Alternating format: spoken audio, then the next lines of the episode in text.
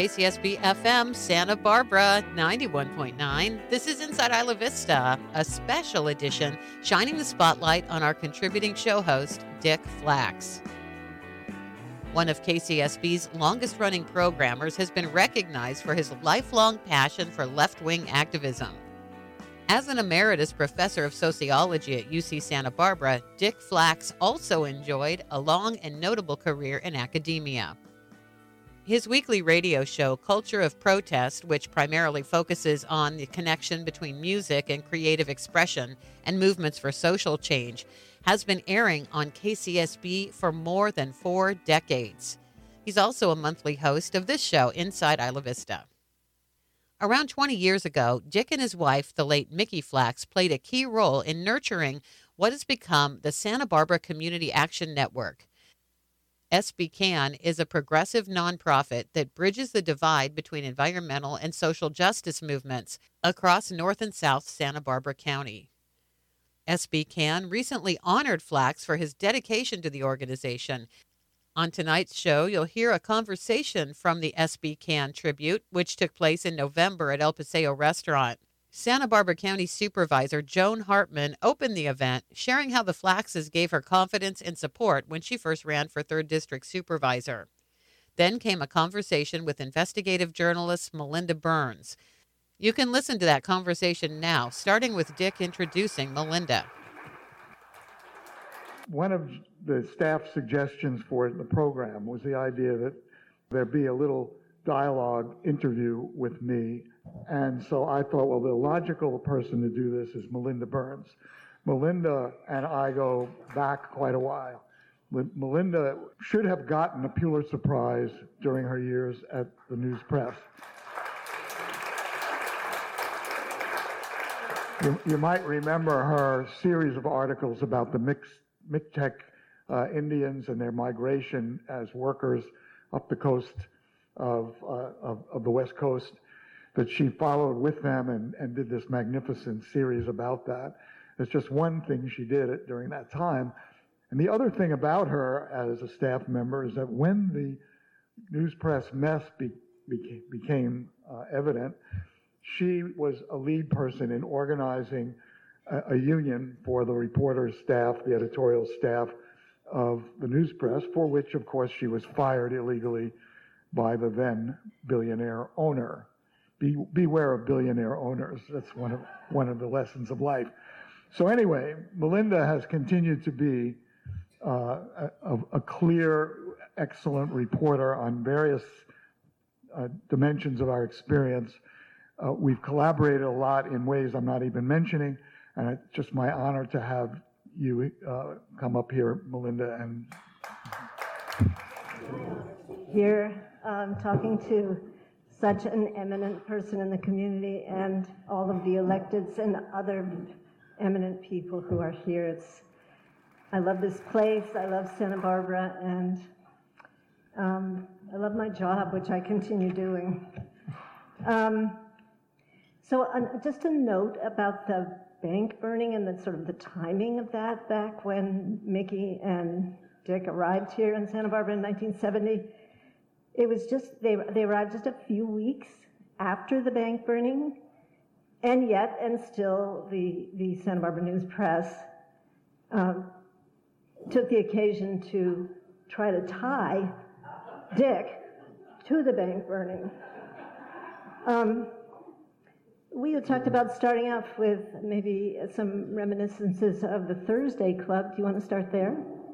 The Thursday Club is something that almost by accident happened. We were here for a couple of years and realizing that a lot of the people who were graduating from UCSB and who had been active uh, in, in sort of radical activism while in college wanted to stay in Santa Barbara they thought this was a great place to be, and at that time, uh, housing costs weren't at all like they are now. You could actually live here uh, on, in a somewhat uh, modest economic way.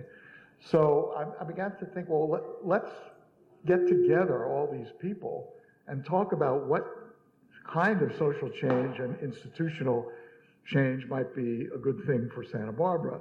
and what could each of them contribute to that. And that was what we started to do on Thursday evenings in our living room. And pretty soon, individuals, small groups of, of people who are gathered, began to come in with written proposals for what they were going to do. Like, we could have an alternative weekly paper in town. We could have a uh, legal uh, collective that would actually represent uh, the, the protest movement and the young people and tenants and so forth. We could have uh, an environmental activist uh, framework. And so pretty soon, these proposals were brought to the group, critical discussion happened, and the, the group eventually dissipated into these projects, some of which we are still the beneficiaries of, like, as Joan mentioned, the independent derives from that. The Community Environmental Council derived from that.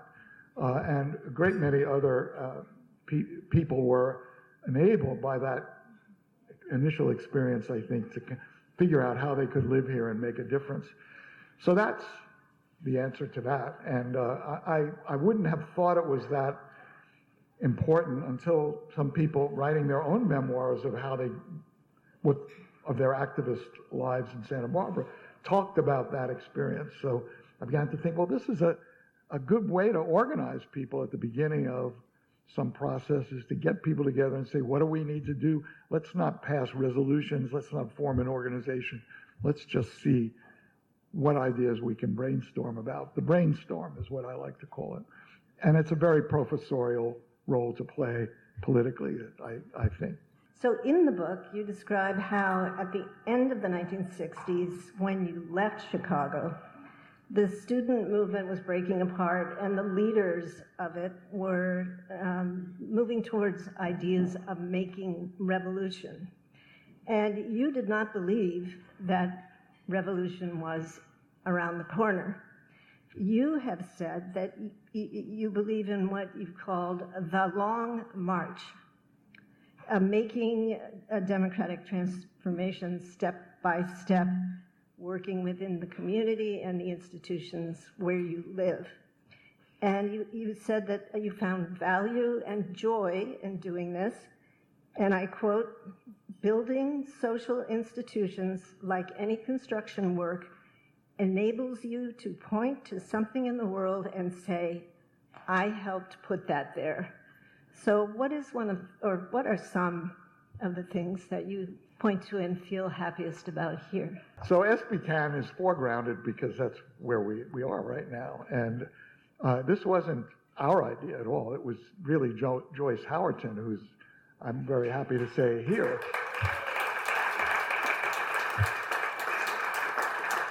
And there's Joyce, who grew up in Lompoc, and she's sitting up there and she's saying time after time, we're isolated up here, we progressive and liberal and Democrats.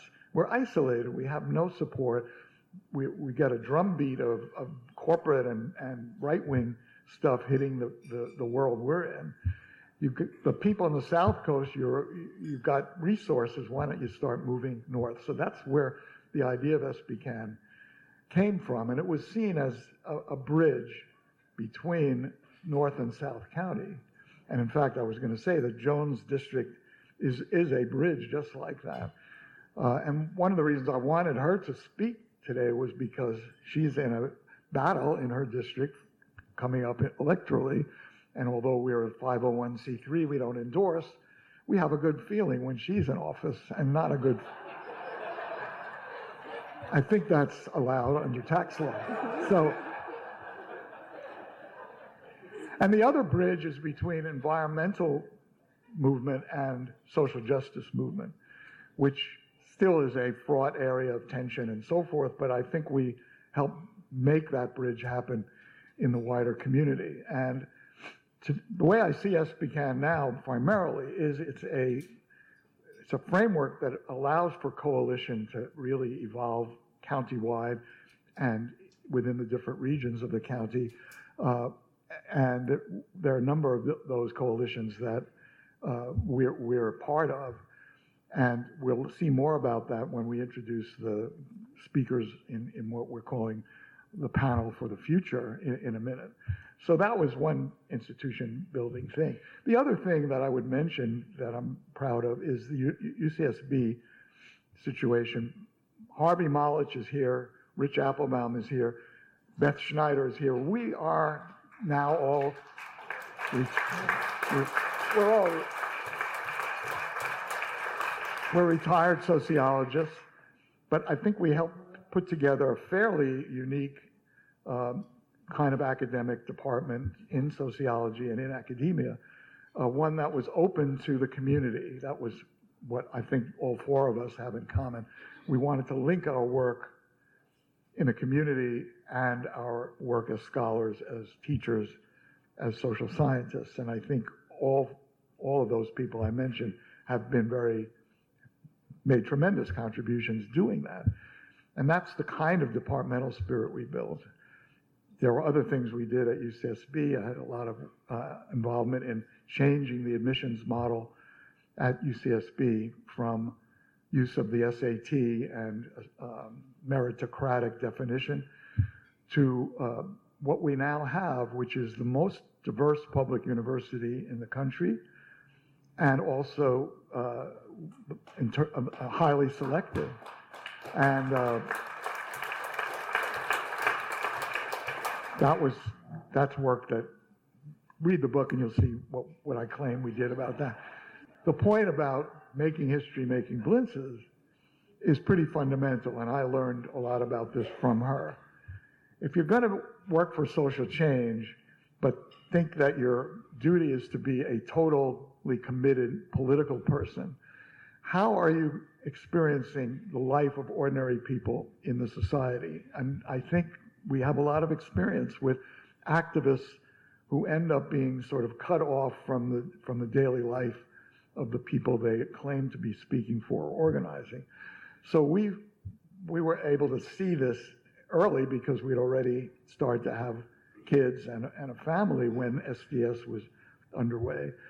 But we felt you could, you needed to balance the political and the personal. That's what the meaning of that phrase ends up being. And I don't know if we provide any good model for that, but at least that was the theme that we I were think uh, you said, or you, it's sort of intimated in the book that Tom Hayden admired you and, and Mickey because you were able to do that. Because Well, you, well, well, Tom was the exemplary person who had the opposite view. He used to preach when he was young.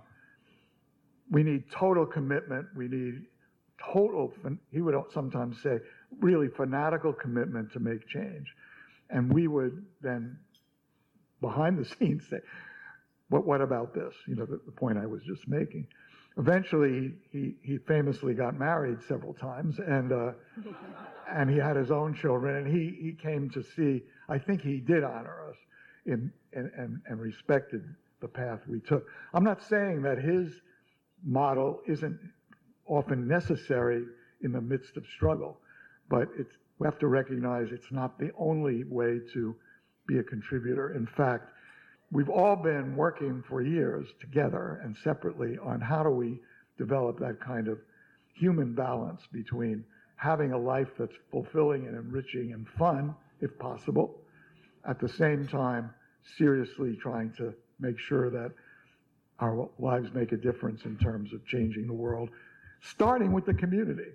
And that's one of the things I'm proud of about Santa Barbara is that people thought making change in this weird place really made a difference beyond the local, the local scene. Rich Apple used to say, we're the hinge of history, which he was joking about, but in a way there's been some truth in that. Last question.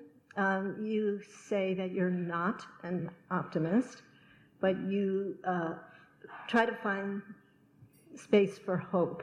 Right. So, in these times of peril, how can we keep hope alive, both the old people and the young people sitting over there? Well, it's a great question because I'm not sure I even have the answer. And I like that distinction between optimism and hope. People think, oh, they always say, you, Dick, you're such an optimist. I say, no, I actually am not. You wanted to make me bet on the future. I would not necessarily bet on the best outcomes the way things are now organized. But I don't see how we can live and I say this as someone now effing 85 years old, I, I want to have some hope before I depart the, the planet.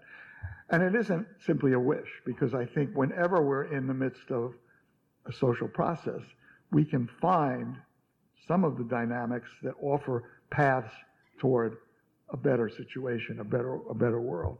Uh, this current war crisis in the Middle East is one of the worst moments that I've seen in, in recent years for that.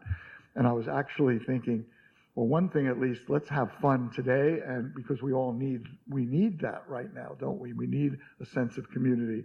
At least that is a source of hope. All right. Hey, thank you, Melinda. Thank you very much. That was KCSB's Dick Flacks speaking about his life in academia and as a radical activist with investigative journalist Melinda Burns. Dick Flacks was honored by SBCAN recently for his lifelong dedication to progressive causes.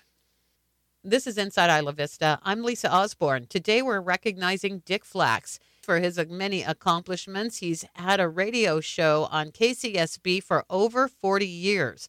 Culture of Protest primarily focuses on the connection between music and creative expression and movements for social change.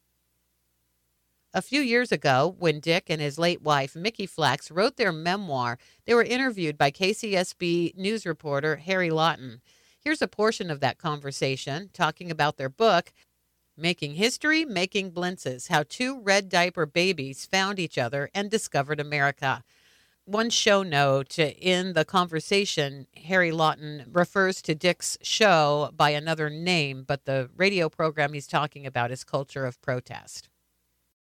In this third and final part of the long interview with Mickey and Dick Flacks about their dual autobiography, Making History and making blintzes, the Flackses settled in Santa Barbara at a time of dramatic events.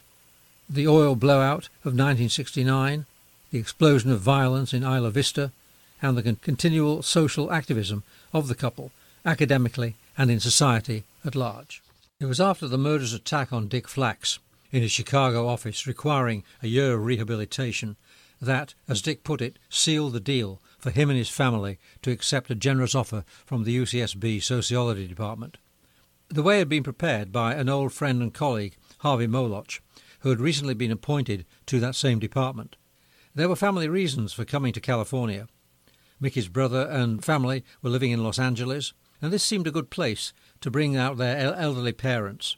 But these were interesting times also for Santa Barbara, as this activist couple was immediately to realize. For one thing, a huge oil spill had erupted just off the coast in 1969, despoiling the area's beaches and also launching the national environmental movement with the founding of the lobby group GOO, or Get Oil Out. Furthermore, the Flackses were not allowed simply to come to town and settle down to work without fuss or bother. In those days, the town was a Republican fiefdom, run by a strong conservative establishment. It was also something of a comfortable hideout for members of the far right John Birch Society, who loudly protested the university's decision to appoint such a dangerous radical who would poison the minds of their children. The local news press, which ironically a few years earlier had won a Pulitzer for exposing some of the more nefarious activities of the John Birch Society, launched a vicious attack against Flacks's appointment. Something he didn't really take lying down.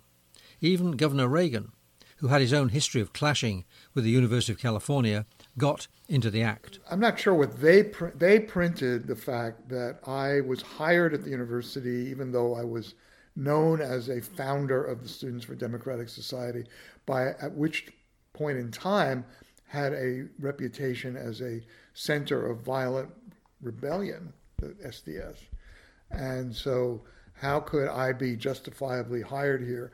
And then there was a flood of endless flood of letters day after day in the news press uh, complaining, most of them negative about my hiring. All public officials at that time, members of the city council, the county board of supervisors, legislation, legislator, all were conservative Republicans. Everybody, yeah. every single one. Yeah. And, and, Reagan personally attacked the, my appointment and made this wonderful comment that Mickey Mickey claims she can quote it. okay. The reporter, well, they asked him about what about this this Richard Flacks SDS being hired, and he said, "Well, they tell me he's a very good uh, scientist, social scientist.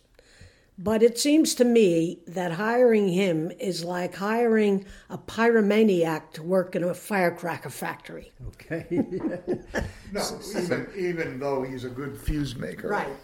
then the student redoubt of Isla Vista became national news, with the accidental burning of the local Bank of America, the occupation of the IV by sheriff's officers from distant counties in the state, and somehow the news press managed to tie the name of Dick Flacks to these events.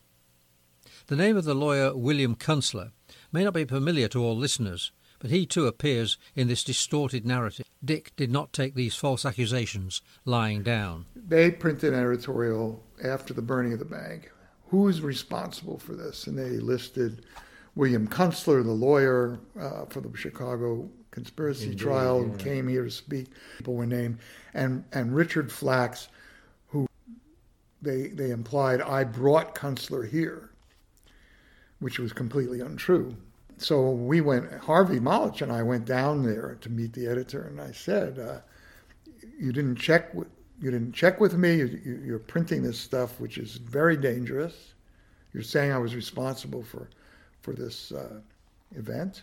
And uh, if you if you don't print a retraction, I'll have to take other measures, which I later, Mickey and I speculate, they thought I was going to burn down the, the building. He was thinking about it. to their credit, they they did give me a chance to respond. And To have himself in, portrayed as a bomb throwing radical was a new experience for Dick Flacks.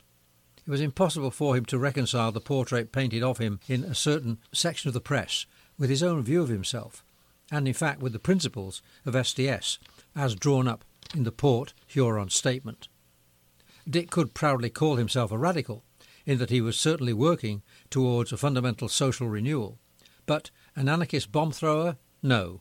I, I never had been in a position until I got here of being portrayed in the media in a way that was quite different from my own subjective view of who I was, uh, and having to cope with this public image, and and a, and a dangerous one. In other words, uh, this was a bomb throwing revolutionary type who would come here.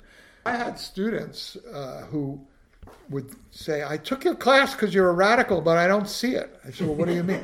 You're How disappointing. You're so calm and rational." So that, and that's part of what was interesting by the early '70s is the word "radical" in in the popular culture conveyed, you know, this idea of, uh, of extreme extremism, fanaticism, crazy Yeah, crazy yeah, behavior, yeah, yeah. and I was proud to be myself, call myself a radical, but uh, Hmm.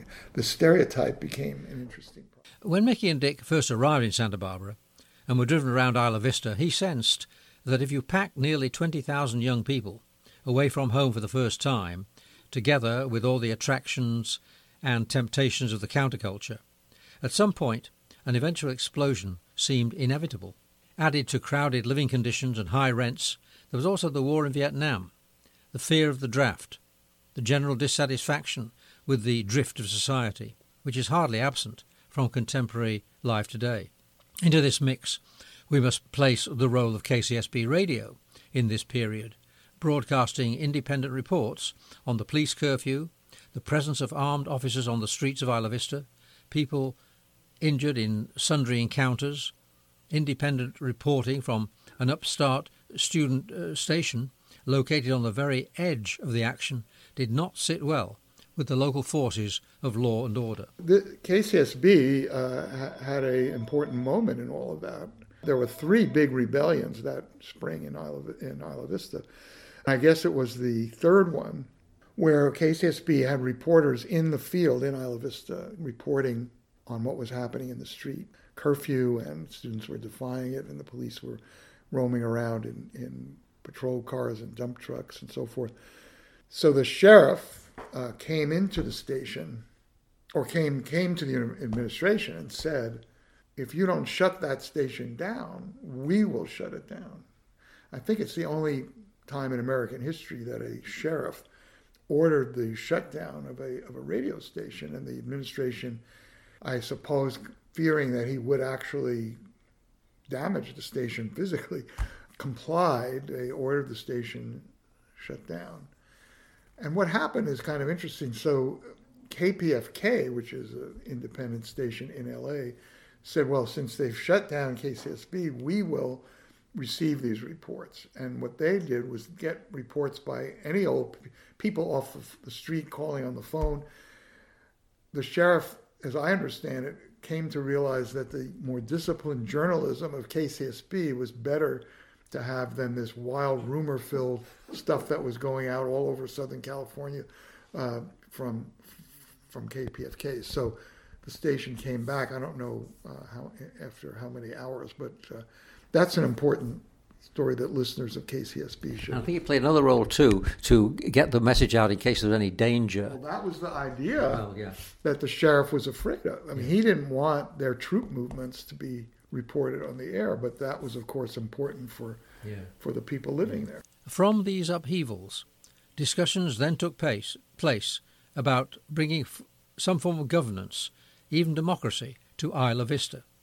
It's taken 50 years or so, but finally there is now a community service board which serves as a kind of town council to deal with the needs of the community. KCSB plays a role here also in the Wednesday programme Inside Isla Vista, for which Dick is one of the hosts. For 36 years ago, Dick Flacks has also hosted the Politics and Culture Show, which marries two major interests of his popular music and the politics of the times. Dick describes how politics and culture came about. And I was fascinated to read the origins of that and uh, your relationship with Corey Dubin, yeah. late lamented and a wonderful guy, and who also worked for KPFK in Los Angeles. Well, Corey was a radio guy, yes. Right. He got his start here at KCSB, right. but he eventually worked for a while at, at Pacifica Radio, KPFK. And we have a whole chapter about polit- politics and music in the book. Both of us, one of the ways we bonded as uh, from the beginning was over in shared interest in music as a form of not only pleasure but uh, political social expression. And so we collected a lot of recordings of music from the civil rights movement or the labor movement, folk music, all that kind of stuff. I, uh, and Corey invited me to come to LA to, on a Labor Day, or no, May Day, a May Day. Uh, Which is Labor Day. well, May yeah, May 1st, not, not American Labor Day. Right, right. Um, to do a show which would combine discussion and music, a couple hours on the air. So I brought some music down and we did that. And I guess soon after that, he uh, came back to KP, KCSB as the uh, public affairs director. And he said, Dick, with your record collection, why don't you do a, a series uh, of, of, political music programs on, K, on, on KCSB? So that was uh, June of 1982. So, and he said he would engineer it, and we, we actually taped the first few. And then one day he says, Next week you're going on live and you're going to engineer your own show, which I doesn't sound like much, but to me it was, you know, I'm, I'm terrible, not an athlete, I never skied. The, the sort of tension of actually playing my own records and talking at the same time was exciting and, and demanding enough for my taste. Anyway, I got to really like this, but more than the the fact that I was on the radio, because I never knew that anyone was listening. That it was the learning that I was doing to have to prepare these programs week after week. I, I began to see that there was a, a vast, not only history around the world of music of protest, but an ongoing um, creativity that I had not that much knowledge of when I started. So the program has given me a chance. And I started to teach a course around this topic of music and, and politics, wrote a book about it. So that radio show has been an important uh, educational experience for me.